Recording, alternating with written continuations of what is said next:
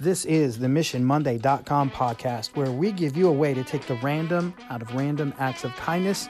You can make the world a better place, one human interaction at a time.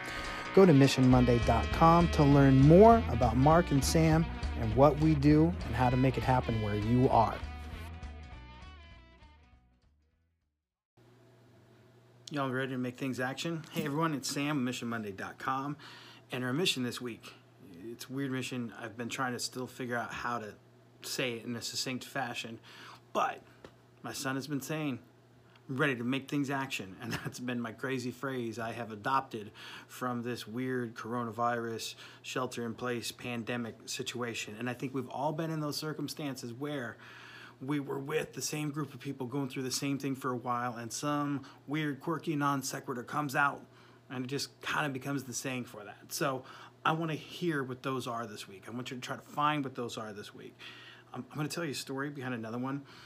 Um, it's a Mission Monday Sam and Mark one. He used to have a student that first thing the student would do every time the student saw Mark, the student would say, Mr. Johnson, where your baby at?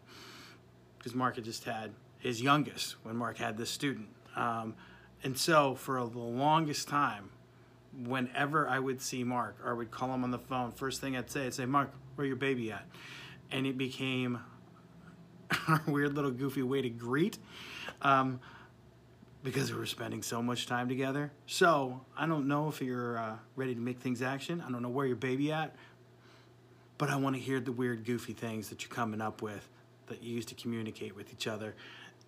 These odd little slogans, these turns of phrases.